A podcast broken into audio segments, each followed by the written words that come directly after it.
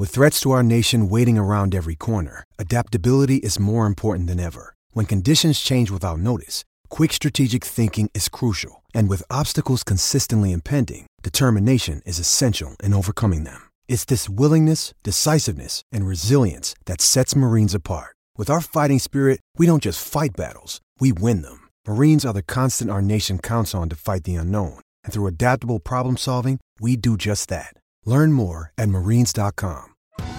Survivor 46 is here, and so is On Fire, the only official Survivor podcast. And we have a twist this season. The winner of Survivor 45, Dee Valladares, will be joining us every week. We're going behind the scenes of the biggest moments, the how and the why things happen, and the strategy and analysis you can only get from someone like me, a Survivor winner. Listen to On Fire, the official Survivor podcast, wherever you get your podcasts. Pulling up to Mickey D's just for drinks? Oh, yeah, that's me. Nothing extra, just perfection and a straw. Coming in hot for the coldest cups on the block. Because there are drinks, then there are drinks from McDonald's. Mix things up with any size lemonade or sweet tea for $1.49. Perfect with our classic fries. Price and participation may vary, cannot be combined with any other offer. Ba da ba ba ba. Welcome everyone to the Streakers podcast. We are the ones that got away. I am Mason Miglier. That is Patrick Previty. I hope everyone is having themselves a fantastic uh, start to their week. For us, I guess it's the middle of the week. It's uh, it's Wednesday. Um, but yeah, we just started school back up. So yeah, Patrick, how have your classes gone so far? Probably had two days worth of it. Pretty good, pretty good. So this week, always pretty easy. National championship game, uh, coming back to school. Not a bad way to uh, spend the first Monday of the semester. So a lot of good football coming up too. Yeah, I mean, I guess week. I guess we could kind of start off with that with the with the college football update. Um, there's not much of an update. It's the season's over now. Uh, Michigan ended up winning, beating Washington. What was the score? 31 13? 34 13. 34 13. Okay. Yeah. Uh, as you said, the, the score definitely does not resemble how close that game really was. But from what I saw, uh, I watched probably the last the last quarter of the game. Um, it was pretty close all the way up until then. Michigan was really just pounding that run game, man. Uh, Blake Cor- Cornum, that's his name, right? Blake Blake Corum. Corum, Corum. Uh, yeah, he was a monster on the ground. I mean, JJ McCarthy really didn't have much going on through the air, but it didn't matter because that Blake Corum guy, he was just going crazy. So yeah, and, Don- and yeah, I was gonna say, and Donovan Edwards, he only he took a step back this year. He only had like 300 uh, yards rushing, I believe, ish, on the ground uh, for the season, and uh, he busted out. I thought two uh, long runs, maybe both for touchdowns. Um, can't really remember off the top of my head, but he played really well. That Washington just had no answer um, rushing, and then Michigan's defensive line just absolutely inserted themselves in the game. I mean, they got after Penix. Penix had this one throw where he was trying to hit a guy um, across the middle, or like he was kind of crossing the middle of the field, and he threw the ball and ended up behind the other guy, and he he like tried to dodge one of the defenders, and it just it just looked really bad just because he was trying not to take a hit because that that Michigan D line had been swarming him all game, and he missed uh missed a pretty much a gimme across the middle. Penix could have played better. Um, you know, he had two he had two picks. One was a really good play um, by the defender, and then the other one was the was the dagger, the game sealer. So, you know, I'm not really going to fault him too much on those turnovers, but I think at the end of the day, those definitely made a difference. It was 10 points off of turnovers for the Wolverines. And yeah. and the offense, truthfully, like they had those long runs in the first half, but they had nothing for like a good chunk of that game. That offense, now look, they they could move the ball, they they could run, but like they converted, I believe, one first down the entire game. Mm-hmm. They I'd have to actually I'll check that real quick, but like they were very bad on third down. Um, excuse me. Yeah. Uh, yeah. The did I say co- converted one first down? I meant converted one third down, but yeah, they converted one third down the entire game.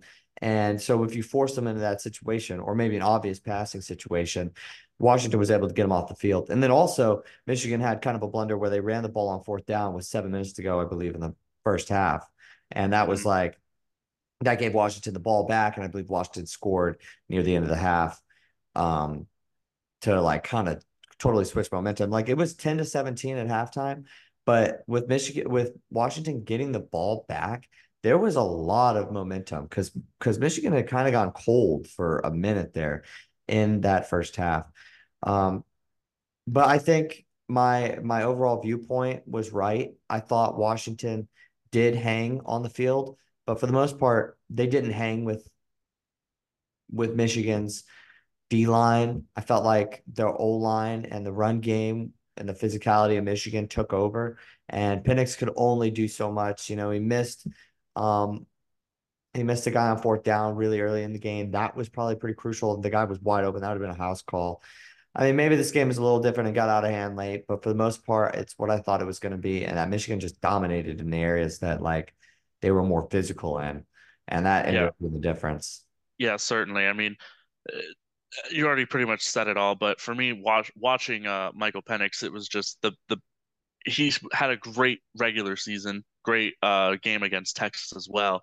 But then going up against this uh, outstanding Michigan team, I mean, it was just it, it was really difficult and it was hard to watch watching someone who had been a Heisman candidate all year and just end up kind of falling flat on his face a little bit. There were his O line didn't help him whatsoever uh, either. Like he was being rushed the entire game, and once your timing is off, then it's just like you know you're kind of shit out of luck there. So it, it is what it is. The, I think the better team did end up winning this game. Um, but I don't think this is anything for Penix or Washington to kind of hang their heads on. I, I think that they're just fine as a program. And I also think that uh, Michael Penix, he's he probably lost a little bit of money with this game. Uh, it just kind of showed that like maybe he isn't that top uh, quarterback that he was throughout the regular season, going up against a top team like Michigan. But um, yeah, so we'll, we'll have to see I, de- I, I definitely agree. I definitely think Penix may have lost a little bit of money. I think he'll be a clear third. Um, mm-hmm. because in part because of this game. I mean, I don't know how much one game will change. He has such a great body of work, uh, especially this season. Uh, Heisman finalist, all that good stuff. Like he was a very good player for Washington this year. I mean, they had a 20, they had the longest win streak after Georgia's was snapped against Alabama. They they won 21 straight games or something like that. Penix was great. He'll be drafted in the first round. I I think when I see him, you know, he's 24 right now, or is he 23? I, would have to check. Um, he's he is one of the older, um, a part of that older class of mm-hmm. player that's has been declaring as of late because of the extra year of COVID, uh, or extra year of eligibility that COVID gave. Um, mm-hmm. But he looked like an NFL quarterback. But I definitely think expectations are tempered now because you saw what like it could look like in the NFL. I hate to be so dramatic about one game, but there was definitely some points there, specifically, like I mentioned, that one miss across the middle where he tried to not get hit. That scares me. That scares me. But, uh, you know, they were after him the entire game. So some stock I'll put into it, but not too much. Um, but another thing from this game that I was also really interested in was Jim Harbaugh's entire legacy now at Michigan is cemented. I believe he's got a 43 and 3 record or a 40 and 3 record against Big Ten teams. Hasn't lost to Ohio State in the last handful of years. That was his big thing. And then now he's had three straight playoff appearances, and now he's won a national title. There's a lot going around, especially with the coaches getting fired um, as of late uh, in the NFL about him coming back. Um, what do you think about that? A lot of people think it's kind of the next challenge, or he's returning to the NFL because there's work still to be done it's been so it, has been a long time since he's been in the NFL, and the NFL has changed since he's been gone. Um, I think that he's better off just uh, staying at Michigan. I think that's where he's going to be most successful. And with everything that kind of happened this year, uh, I think he has to kind of right that wrong, if you know what I mean. Um, there's been plenty of conversation uh, that you know the three game suspension wasn't enough, and that was just a very minor penalty for everything that they kind of went through.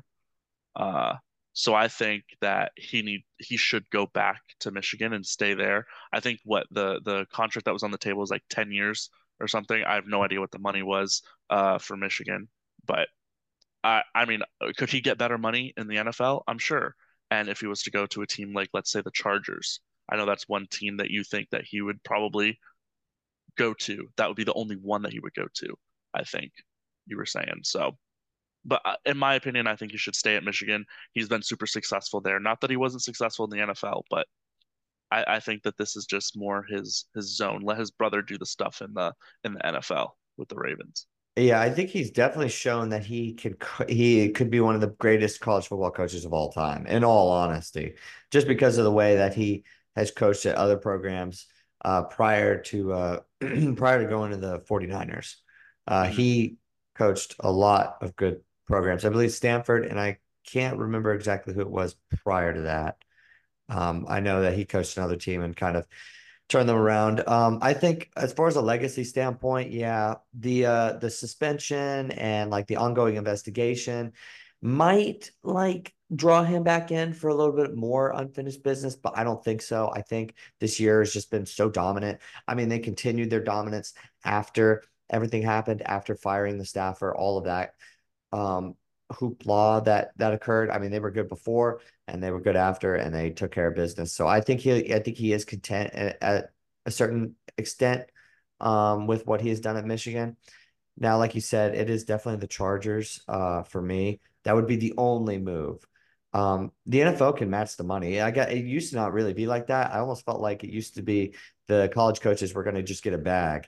They were just going to get a, a heinous amount of money a terrible amount of power, and they had all the things that they could control at their fingertips within that college town.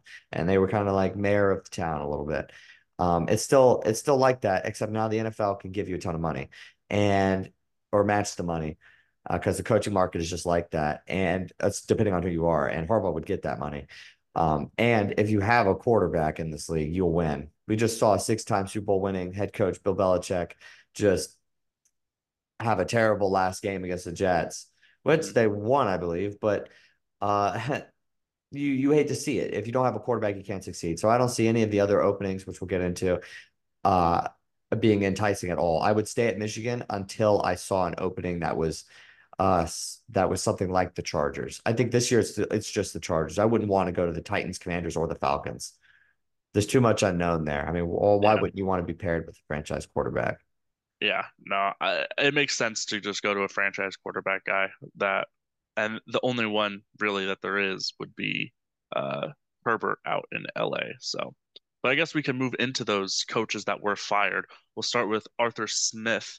Uh, this one, to me, eh, I don't know. He's been seven and ten the last three years. Like that's not winning football. Granted, he hasn't had a quarterback. He had Desmond Ridder, Heinicke this past year. Then the year before it was Marcus Mariota and Desmond Ridder. And then who was it for his first year? Was that like Matt Ryan's last year in um in Atlanta? Maybe. But may uh, that may he may have been in Indianapolis by that point. Yeah, he might have been. So, who even knows who his quarterback was? So, I don't know. I guess it's just time for a new voice out there in, in Atlanta. Uh, he is a quirky guy and everything. So yeah, I, I think maybe that would have had something to do with it. The kind of quirks, like he's probably not the most popular individual as far as just like fan favorite, or we're gonna get behind this coach. They spent a lot of money on the defense uh, this year. They did invest, and I think when you look at some of the weapons that they have, uh, for the most part, you might think that this offense should be more creative or more explosive or something should pop should pop out. Um, but it doesn't really do that. And I think maybe there's a little bit of frustration with Kyle Pitts. You know, you don't know what's going on with that. So I think for the most part, it may have been time for a new voice. I would just say that I wasn't surprised. I just was a little disappointed considering I saw a coach who I felt had potential. Um, but once again, when you don't have a quarterback, they truly did not have a quarterback this year. They were in the thick of a playoff race for a good chunk of this season. I know the NFC South is terrible, record wise, especially. But they were in the thick of it the entire year, and they were literally switching quarterbacks week by week. Yep. Towards the end. And I think you have to tip your cap to any head coach when that is happening in today's NFL because that's usually a death sentence. That's the only stuff that happens to uh to teams that end up in the top five draft picks where they're switching quarterbacks every other game.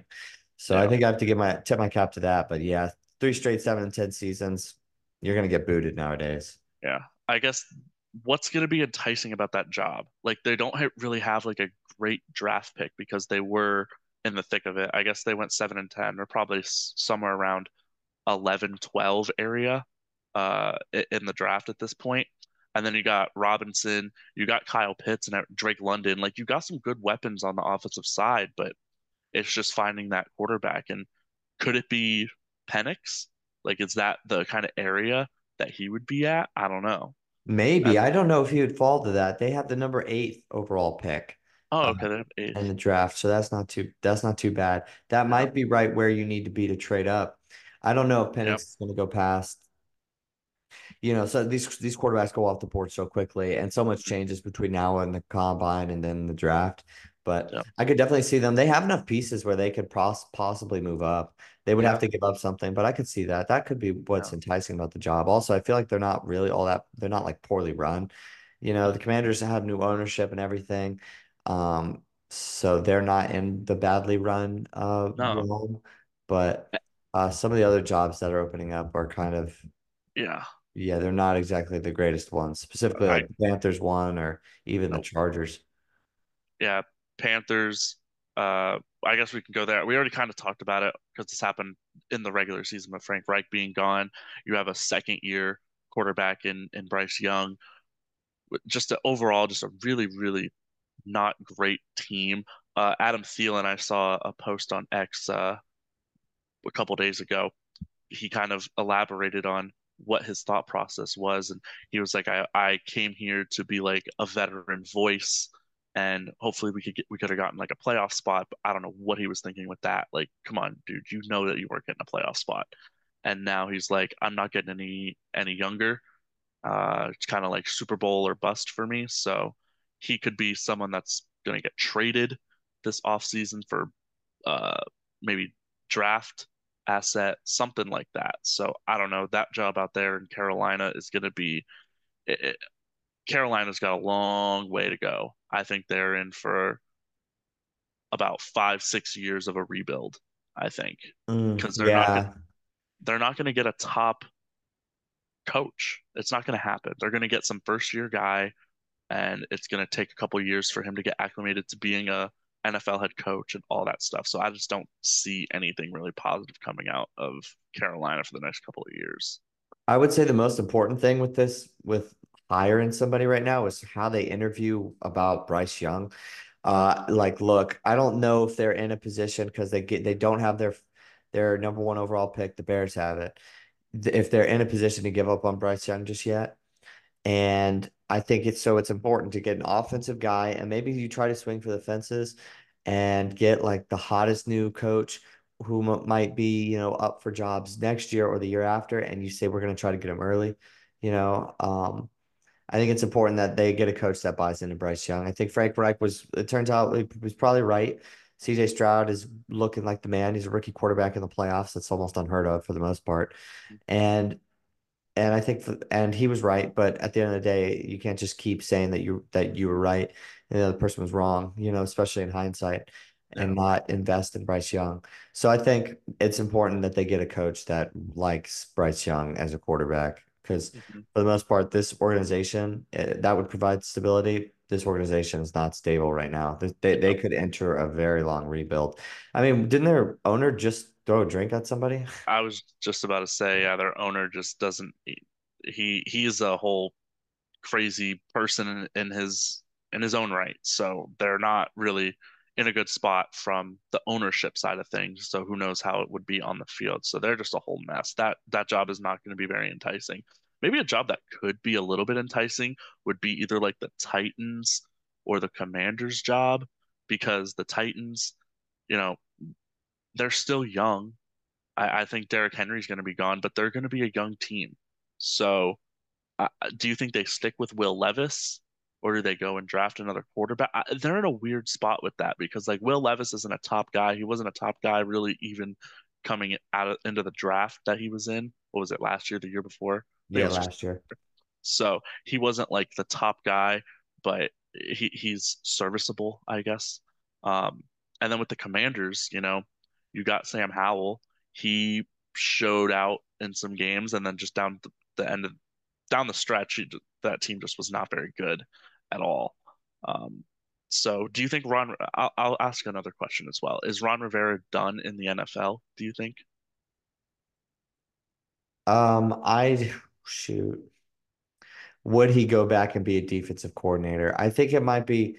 I think he's had health issues. Mm-hmm. Um, I don't know Eh, how like what his drive is right now as far as like family and life and football. Like I don't know enough about his situation, but I would say for the most part, I don't think he will get rehired in this coaching carousel. I don't think that that will happen. Yeah. So then I think is he going to have to wait, and how many years would he have to wait, and how many years would he would would want to wait? I don't know if he would go back and be a D coordinator or what. Um, so I think it might be it might be it for him. Period in the NFL. I think maybe a broadcasting position or something might be next oh, up. Um, but I think for the most part, I don't really see it. But I think you you made a good comparison though, um, to both of those teams. I I think Will Levis, I think is going to get another shot for the year. And I think Sam Howell was on that way until this year just ended so poorly for that entire team. The Commanders look like they're going to be in the market for a free agent quarterback, and and maybe the Titans are too. um. But the Commanders are probably, along with maybe even the Steelers, the leaders to get like a Russell Wilson type of guy. I mean, who knows what's going to happen with Kirk and the Vikings and yep. what other moves those moves will trigger. Um, but I think both Wilson. of them are pretty decent jobs, huh? I, said Zach Wilson could be an option for any of them. I, I, it's kind of like a. I no, I could see Zach Wilson. I mean, you just a change of scenery, period, and yeah. maybe just sitting behind Will Levis or something like that. I mean, I know it sounds ridiculous, but you never know. Um, I think both of those could be good. You know, I'm I'm a little bit surprised about Mike Vrabel getting fired. Um, I believe they were six and eighteen over the last twenty four games or something like that. So that's poor that they were on a really bad streak, but um, I, am still I was still surprised because I always just felt like Mike Vrabel was a part of that turnaround. The Titans have been very good for the last five or six years. I felt like he was very much a part of that. I mean, he could he could uh, the whole Vrabel to the Patriots to replace is Belichick possible. is heating up. Yeah, yeah, it's it's very possible. And then who knows what will happen with Belichick? That still has not been announced yet. Like, there's nothing we could, we're only speculating right now. Um, but I think I, resign or I think a resignation might be. Yeah, yeah. I, I don't think that that would be a parting ways. I think it would be Belichick being like, "Yep, I'm going to resign from this head coach position," and then I could see him going out to LA and being with Justin Herbert, and that could just be a match made in heaven for all we know, or it could be a match made in hell. We have no idea. It could go either way, honestly. And then I guess we've already talked about McDaniels and Staley. We don't need to harp on Staley. I I think you're just like screw this guy. I'm guessing. I'm guessing he's gonna get another job somewhere, not as a head coach. He has to. He's too too smart, too talented. Um, yeah. Maybe we see him again a handful of years later. This is a guy who I definitely could see going back to his coordinator position and coming back. I will. I will say that because Todd Bowles got a second job in the NFL and and that's that's a miracle in of itself. So if Todd Bowles can do it, I, you know, Staley, I'm sure is capable. Yeah, for sure. Well, I guess we can uh we've kind of worked backwards here. Let's talk about week 18 and what kind of happened with some of the bigger highlights. Uh Jameis Winston with that late call, uh just absolutely putting the dagger into Arthur Smith and the Falcons, even though the because they didn't make the playoffs. They were they were short because the Bucs won and then the Packers also won. So that kind of knocked them out. But Jameis Winston just taking on the chest and be like, yeah, nope, that was us. We did that. We just overran overruled uh what coach said. They were on the one yard line after a pick. And, you know, what would have been the difference if they would have scored on the pick? What's the difference from scoring on a little cube on, on a on a offensive play? Like, there's really not that much of a difference there. I don't know. What are your thoughts on that? Was it Bush League or was it just like? Oh, I just thought I, I thought like it was weird. Like, cause I do subscribe to the like, look, I would take my my foot off the pedal at some point. Um, and that late in the game when you're in victory formation, I definitely think is kind of cheap. I would say if you're going to go for it, maybe just line up and do it. Almost just if you're going to give the middle finger man, stick it out. Don't mm-hmm. just hold it close to your body. But I, I think if I'm a Falcons fan, I'm probably, or maybe not a Falcons fan, but like a, a part of the Falcons, specifically like Arthur Smith. Look, he got fired on the bus. I mean, he was fired that day. Mm-hmm. I'm okay with saying something to Dennis Allen, be like, "What the hell's going on here, dude? Like, you called victory formation, then you ran a play to get your boy in the end zone. Like, what are we talking about? Like, come on, let's tighten up. Like this game was yeah. over, and like y'all didn't have to y'all didn't have to do all that. Yeah. Um, now, as far as Dennis Allen is concerned, um, it apparently obviously wasn't his call because Jameis Winston called a little bit of an audible, and everybody wanted to do it. I think that that is that concerns me that that team is so willing to just not run the play. Yep. I'm trying to think of truly how many like teams would have done that, and I think that that's disappointing for Jameis because not I don't know if he would have gotten another NFL starting job, but like those things seem to come those seem things seem to come around um every so often in your career. Like they definitely I definitely could see him getting another shot. I just think it's disappointing because he just directly goes against his coach mm-hmm. and does kind of start a lot of unnecessary media attention. Yeah. Um, I mean, I don't know if you saw. I don't know if you saw what Ryan Tannehill said, but he was like, "Oh, I kind of knew about DeAndre Hopkins' incentives, and if they had called this play uh, at this time, I would have said screw it, and I would have thrown it to you." Uh, saying DeAndre Hopkins, he was like, "I have nothing to lose. I'm not coming back," and so that also just said that he's not going back to Tennessee. So we'll have to see what happens there. But I guess this is kind of along the same lines. But Jameis Winston has all of this like kind of negative media attention that he's had in his whole life ever since he was at Florida State. So it just kind of is like another thing on top of it. Whereas Ryan Tannehill, you know, he's just like, oh, I'm looking out for my guy. I, I want him to get his money. So it's just kind of one of those things where it's like your your past makes it look a lot worse than uh, you know, than it might really be. But that is a, a very like negative thing to have where you just go against your coach and do something uh, on your own. But moving on to the next thing, the Buffalo Bills den- did end up defeating the Miami Dolphins there in Miami on Sunday Night Football. That was a rough game to watch because honestly, the Dolphins were in control for a majority of that game, and then just that kick or that punt uh, return touchdown, that was like that was heartbreaking. And then uh, that last play uh, for the Dolphins after Tyreek, I think he had gotten injured on a play before, and he came out of the lineup, and your number one was, I believe, Chase Claypool. And he runs this route and I, I, don't know. He just ran the route too deep. And then Tua, what he does, he throws to spots. He doesn't throw to his receiver. He throws to a spot and he puts his wide receiver open. And Claypool just doesn't have that chemistry with him.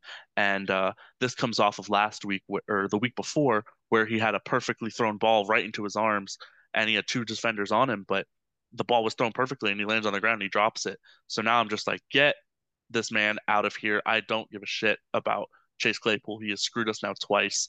Um, but anyone that kind of blames Tua for that, it's just like you don't understand. I don't think. And uh, in the moment, I was upset and I was pissed. But I've kind of watched some of the film and I've I've looked at some more diehard Dolphin fans on uh, Twitter and they're all saying like, listen, it's not Tua. This was just a lack of chemistry between Tua and Claypool. And when there was no one else for him to throw to, I think it was like fourth and 13. That was the only receiver that he could have thrown the ball to, and that he makes that throw 10 out of 10 times, 100 out of 100 times. So it was just unfortunate. And um, congrats to the Bills for for winning that, uh, going down to Miami. Now we get to go up to absolutely freezing Kansas City, where you know Tua just does not play well in the cold. So it's it's a shitty time for a Dolphins fan for sure. Yeah, and y'all may have been in a lose lose situation because I don't think I've really ever seen this before. Maybe like once before, where like if a certain team won, they got a chance to go play another team like the Bills, mm-hmm. like the following week. Yeah, and it would have been in the same position. It would have been at home. It would have. It just it was unfortunate. I was not happy about it because that all stems from the Jaguars losing to the Titans. If the Jaguars didn't lose to the Titans, the Dolphins had a chance to knock the Bills out, and the Bills were playing for their lives. But that didn't end up happening because the Jaguars ended up losing. So the Bills were kind of just playing like, okay, we're in the playoffs, so it's just kind of, are we going to be at home or are we going to play here again? So it was kind of like for them, like, whatever. But it should have been the same for the Dolphins, being like, yeah, whatever.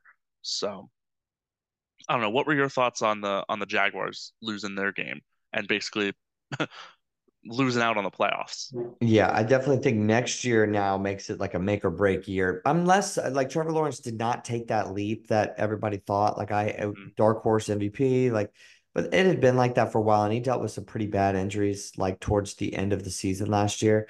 But for the most part, it was just um just inconsistency and just disappointment, especially against the division opponents that they had the entire year. So I think for the most part, Doug Pederson, one more year. They better make the playoffs and they need to win that division, I think. Yep. Um for for them to bring him back. And then I think you start to really look at I think Trevor Lawrence is, is your guy still, um, but he needs to stay healthy and you need to surround him with with a good offensive line and keep him safe. And you give him one more coach, I think, after that. That's thinking way out ahead. You know, there was a lot of Trevor Lawrence slander. It's weird. Trevor Lawrence is getting like he his like media like attention comes in comes in spurts. At one point it's showered with media attention for his because he's good, and then another one is showering him with the bad. And it's probably his stock is a little bit lower than it was last year, last off season. Um, but I still think it, it's intact. I thought was, I was really disappointed, but I got to be honest, I wasn't surprised that they lost to the Titans. Uh, yeah, like they had this, really... they were in the same position last year where they almost lost. I mean, they barely pulled it off, and then they had a huge comeback against the Chargers. It, you start to think about last year uh, a little differently after this entire season went down.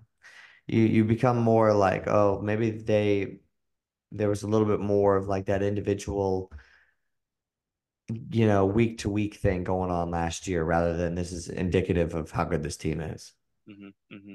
It it was a very disappointing season, I think, and it just ended in probably the worst possible scenario where they don't even make the playoffs, let alone like they didn't win their division, but they couldn't even get into the playoffs. So, but the team that did make the playoffs because of this and that won their division was the Houston Texans, man. With that win over the Colts in Indianapolis, that was huge. Uh, CJ Stroud played great. Nico Collins had, I think, nine catches, 120, 100, somewhere around there. I don't know, well over 100 yards and a touchdown. What do you think the Texans kind of ceiling is. Do you think they can beat the Browns uh, in in this first round? I think they can beat the Browns. I don't think that they will. Um, okay.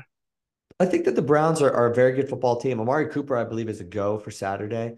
Um, I just I just love what I'm seeing from the Browns right now. I think they're playing inspired football. They're going to be um they're going to be very excited. They're going to be on the road though. So that's a plus for the Texans. That's good. Yep. At least they get a home playoff game. But I think for the most part, that defense is too good. And CJ Stroud is really good, but the playoffs are always a little bit different. There is a bit of a learning curve, and I just don't know if the Texans have enough to beat the Browns, which kind of just sounds absurd. The Texans and the Browns in the playoffs playing. Yeah. Um, I will say next year though, Texans are going to be a lot of people's hot pick because everybody's going to think that CJ Stroud's going to take that next step. And I think a lot of people are going to choose the Texans to make it as far as potentially the uh, AFC Championship game. So That's crazy. You they're going to have a tough schedule because they're a first place team. They're going to have a very tough schedule. I think if CJ Stroud can take that leap, I think for the most part that the rest of that team will just kind of follow suit. I mean, they got another year of draft picks, draft yep. capital to try to help. I mean, they'll probably make try to make some sort of splash in free agency. I think people will want to go play with CJ Stroud. Got, I, uh, I believe the, that receiving corps was banged up as the season went on. They can be healthy um, at the start of next year. I think the Texans are a good football team. I'm not. I'm not like putting all my eggs in that basket for next year. Certainly not. I just know that they're going to be a lot of people's hot pick. And yeah, I'm, but I'm not picking them this week though. I got the Browns. You got the Browns. Yeah, I think uh, Joe Flacco lives and sees another day. Yeah, Joe Flacco living to see another day and potentially going to play the Ravens. That would be a storyline of all storylines, in my opinion. Um, but yeah, I, I don't know who I'm going to go with yet. I haven't made that decision. I need to I need to think about it a little bit longer. But uh, a team that we will talk about real quick is your Buccaneers. They end up winning their division, and uh, they took a nice little nine nothing victory over the Panthers. Poor Baker Mayfield. He was hurt pretty much that whole game. He was he was battling through that game. I don't know, like his ribs were just not doing it for him. I think he was uh, like limping off the field after every possession. Um, but they were able to to you know get themselves through, and they're going to be hosting the Eagles here this week on Monday. So, what are your thoughts on that? Yeah, so they played the Eagles earlier this season, and that game was not close. I believe it was like it was really rainy in that game, and I don't believe the Bucs put up any points. The only yeah. thing that they have going for them right now is Baker gets an extra day of rest because they play on Monday yeah. night, and yeah. he just needs to be healthy. And the Eagles probably had worst case scenario happen this past week, where like Jalen Hurts gets an ugly dislocation on his on his middle finger on his throwing hand, um, and like two or three other players uh, get hurt and they lose the game, and so they're not they're not home. They go play the Bucs, and yeah. for the most part, I think losing that game and the division is a real letdown. I think that they're coming in with zero momentum. Mm-hmm. But with all that being said, I I think that that's where it stops, and I think the Eagles will wake up and they'll they'll come in and they'll they'll beat the Bucs. But I will say my New Year's resolution was to not bet not bet against the the Bucs or not say that they're going to lose or not, you know, it's been working though. Team. It's been working for you. Every time yeah. you go against them, they win. Uh yeah. So uh, you're right. Every time I go against them, they win. That's funny. I just I just don't see it, man. I mean, we only were able to put up nine points against the Panthers. That was rough. I think we don't have a strong enough run game to even really compete against the Eagles unless Mike Evans and Chris Godwin look sharp. And Mike Evans had a drop uh, last week that was pretty crucial. We probably would have put up more points than nine. I probably should have had more points than nine. Um, yeah. But Antoine Winfield, maybe he's playing some inspired football. He saved that game against the Panthers. He uh, tackled, um, I forgot which receiver it was, um, very, very close to uh, scoring uh, down the left sideline and uh, obviously forced a fumble and he fumbled out of bounds. Mm. Uh, so that was amazing. Well, the Bucs recovered it, um, and that saved the touchdown. So maybe he's playing some inspired football. Maybe he can make a couple plays, show everybody that he should have been the Pro Bowler. Yeah. I think I think for the most part, we just don't have enough firepower to really beat the Eagles. Um, but if we if we had played maybe maybe not the Cowboys, but who knows? Cowboys going on the road are you know terrible. Terrible. Um, but if we had played the Lions, I could have seen us beating the Lions or something like that. But that was obviously a division winner. So I, I, yeah. I, would say maybe I could I could even see the Rams. I think the Rams are so up and down uh, this year, even though they're they're playing well. I, I don't know how much I'm buying into the Rams, but True, true. I don't know. I think the Eagles are a tough draw, especially since we played them earlier. I, I still my my heart says Bucs, but my brain says Eagles.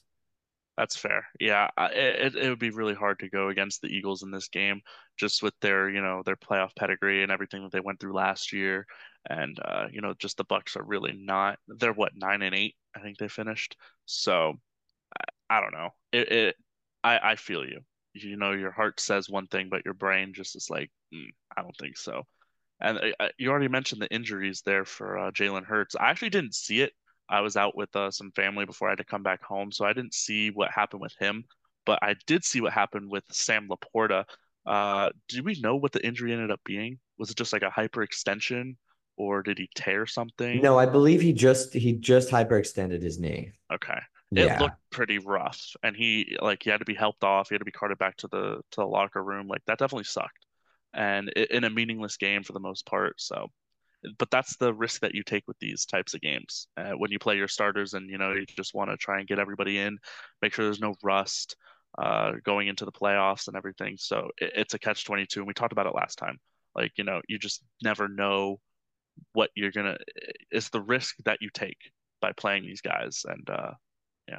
so I don't know. We shall see what happens, but I think the Lions will be just fine. Who are they playing? They're playing the the Rams. Uh, the Rams. I don't oh, know if they're going to be just fine. Actually, I know I said I'm not really? buying. I, I know I said I'm not buying into the Rams too much. Um, I think that this is actually where it stops. Uh, really, Lions. Yeah, I I think. I you know what we might as well just get straight into picking these games. Honestly, yeah, let's go. Let's yeah, um, I think yeah, I, am going to take the Rams against the Lions. I. This feels like a terrible homecoming for Matt Stafford that he's got to play the Lions in their first playoff game in a while. And this is their best team in a while. I think this Lions team is probably even better than the Lions teams, any of the Lions teams, perhaps, that Matt Stafford was on. Um, it sucks, but I think the Rams, like I said, it's been a roller coaster, but right now they're at the good part and uh, they're at the, the top of the roller coaster, the high part. And uh, I don't really see them going down just yet.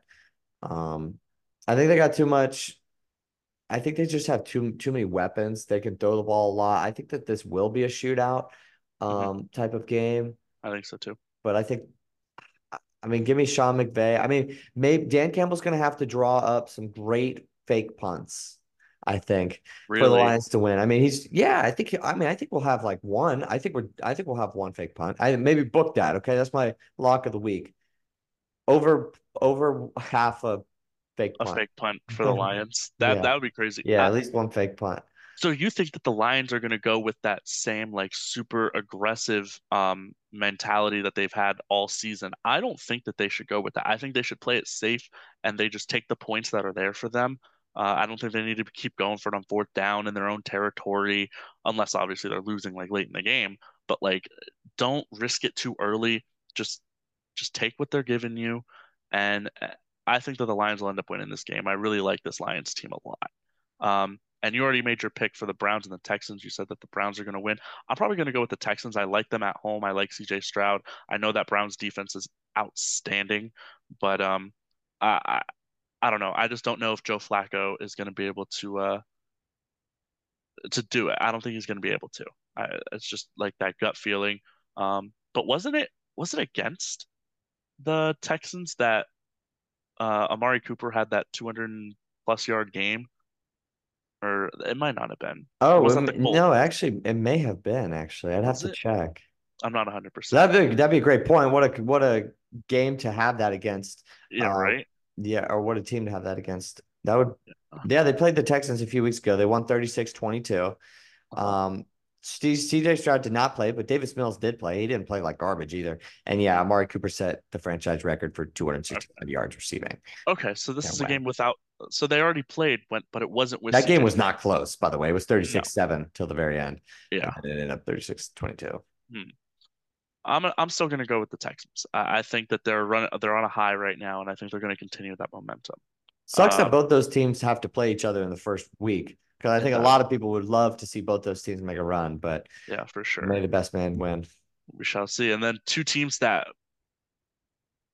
the Dolphins were expected to make this huge run, but who knows now what's going to happen in the Chiefs? You know, they were Super Bowl champs last year. So uh, they're expected to go on a run as well, but they face off against each other in the in this uh, wild card round. Obviously, uh, no, I'm not going to go. Obviously, I I don't know. I want to go with the Dolphins. I really, really do. Um, if Raheem Mostert's back, if um, Jaylen Waddle is back, I think that they have a really good shot. McDaniel just needs to. Do you know how many times they ran the ball in the second half of the game when they were winning? Do you I don't know? believe it was a lot. This is the number of times in the second half of the game that they ran the ball. Three times. When in the first half there had um Achane and Jeff Wilson running for an average, I think, of like five or to six yards per carry. And he just completely abandoned it and just kept throwing the ball. I don't understand. This is the thing that Mike McDaniel does. When he gets in the lead, you know, you would expect them to run so they can run out the clock. No, he throws the ball because he thinks that we just got to get that that last, that nail in the coffin, that dagger, which I respect it. But when it doesn't work, I mean, this this offense is still really good on the ground. That this line has been really good, even though they've gone through I think twelve different guys. So, as long if the Dolphins run the ball and they give the ball to Raheem Mostert, who led the league in touchdowns, uh, or broke the the record for the Dolphins with touchdowns, I think that they have a good shot. They were close in Germany. I know it's going to be absolutely freezing, but I think that we just we rely on the run game with how cold it's going to be. I, I just I think that's going to be the recipe for it. So if they run the ball, the Dolphins will win the game. I, I will stand on that if they run the ball enough. But if they I don't, saw, if they start throwing, then Chiefs. I saw a pretty bad stat the other day about just the Dolphins and their offensive success against some of these good teams, and I just think it was too much, too too much of a sign for me to pick them, especially in the cold. But I will say, I will say, if they were home or if this was in a dome, I really, really do think I would pick the Dolphins. Mm-hmm. But if it's since it's cold and I'm already doubting this team's offensive ability against good playoff teams, I can't go any further. Uh, unfortunately, I have to see it. And considering it's against the Super Bowl defending champions and Patrick Mahomes, that makes it even tougher. But I will say, I totally see where you're coming from, and I could see the Dolphins winning this game. Both of these teams were primed to make a run. Dolphins were primed to be the one seed at a certain point this year. No. It's not like that right now. And I don't think that the Chiefs are peaking whatsoever. Yeah, but I, got, I'm going way. with the Chiefs. Yeah, I, I this I do think that this is truly a coin toss. I think this weather is a huge factor, though. Mm-hmm. Way, way more of a wild card than maybe people are even saying. I mean, yeah, it's yeah. going to be cold. This is going to be one of the coldest playoff games that we've had in the last handful of years. Do you think a lot of people are going to buy Peacock to watch this game? Just random. I no, I don't actually. No, I that's a great question. I don't. Uh, I think that this shoot, this is a great game to put on Peacock, You're right? For this yeah. for the site. I think a lot of people are going to stream it. But you know yeah. what? We'll have to see because everybody's all talk until the, the game rolls around and it's like 20 minutes before, and you're like, yeah, like why why not? Hey, they got the office. Sure. Yeah. yeah. Uh, you know, or, I, I, don't mind. Or um, it, it's kind of an, it's kind of crazy how things are moving. The stream the streaming services are kind of in a similar spot, but yeah.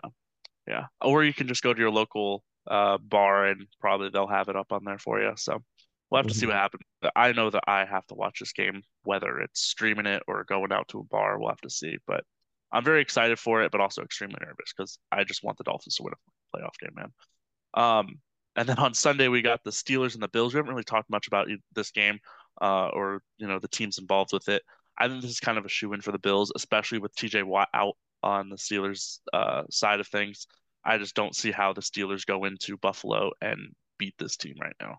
I think it, this is the most obvious game of the of the playoffs this first week. Yeah, we're we're in complete agreement. Uh, maybe this game would be a lot closer if Russell Wilson was on the Pittsburgh Steelers, but that's not the case just yet. So, uh, I would take the Bills. I actually do think that this game could get ugly. Uh, if I'm being yeah. completely honest, I don't know how the uh, I don't know how the Steelers could possibly keep up unless the Bills play down to their competition, which has happened more than a handful of times this year. But that's the only thing I could see. Yeah, I, I fully agree. Uh, is it Mason Rudolph that's going to start for them? It probably is just because of how yeah. things went towards the end of the season. Yeah. Yeah.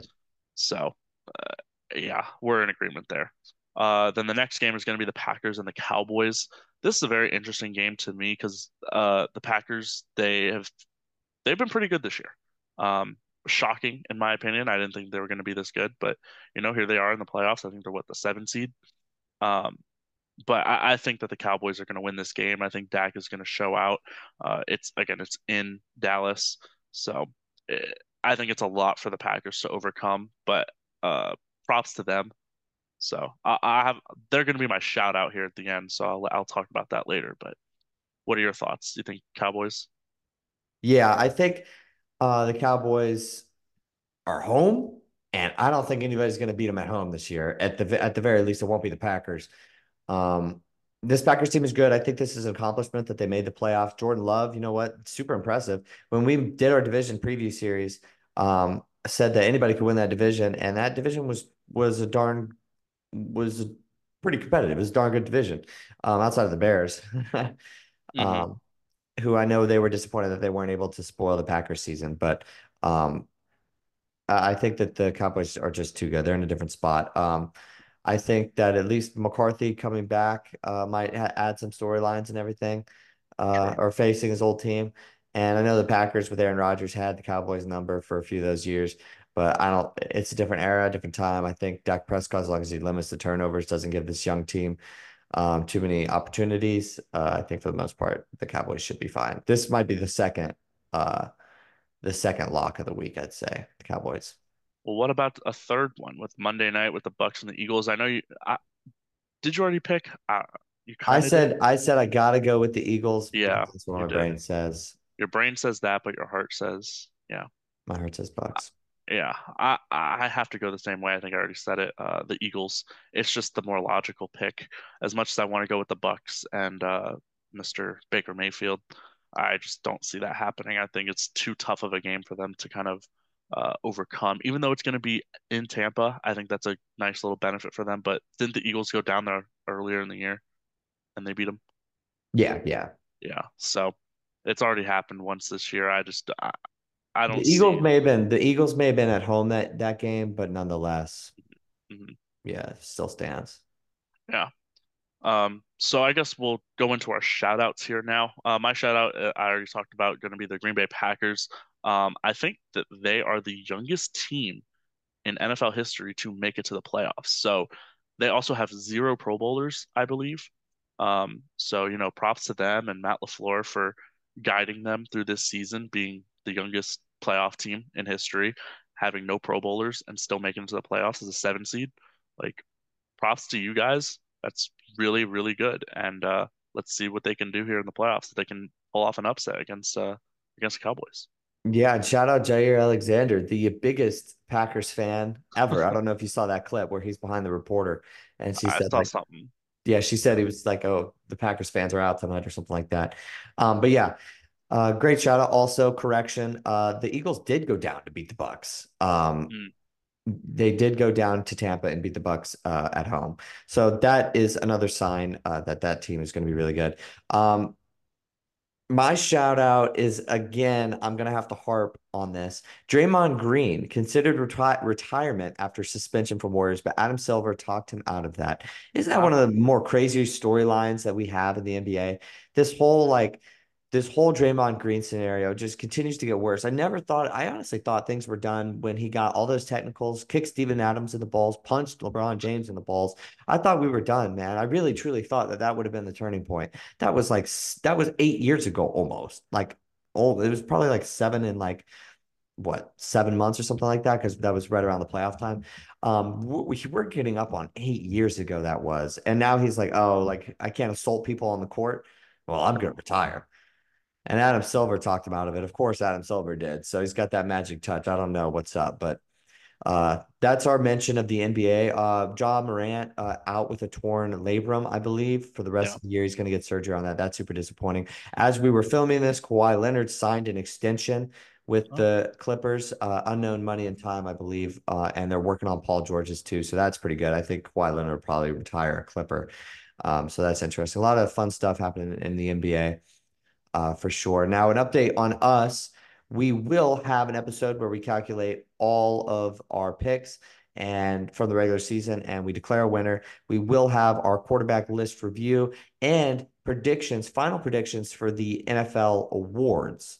I believe we did, we may have gone through some of them already, uh, vaguely or we looked at them and we were like, I think we did that with the NBA and at a checkpoint, but I also thought we maybe discussed about MVP a little bit.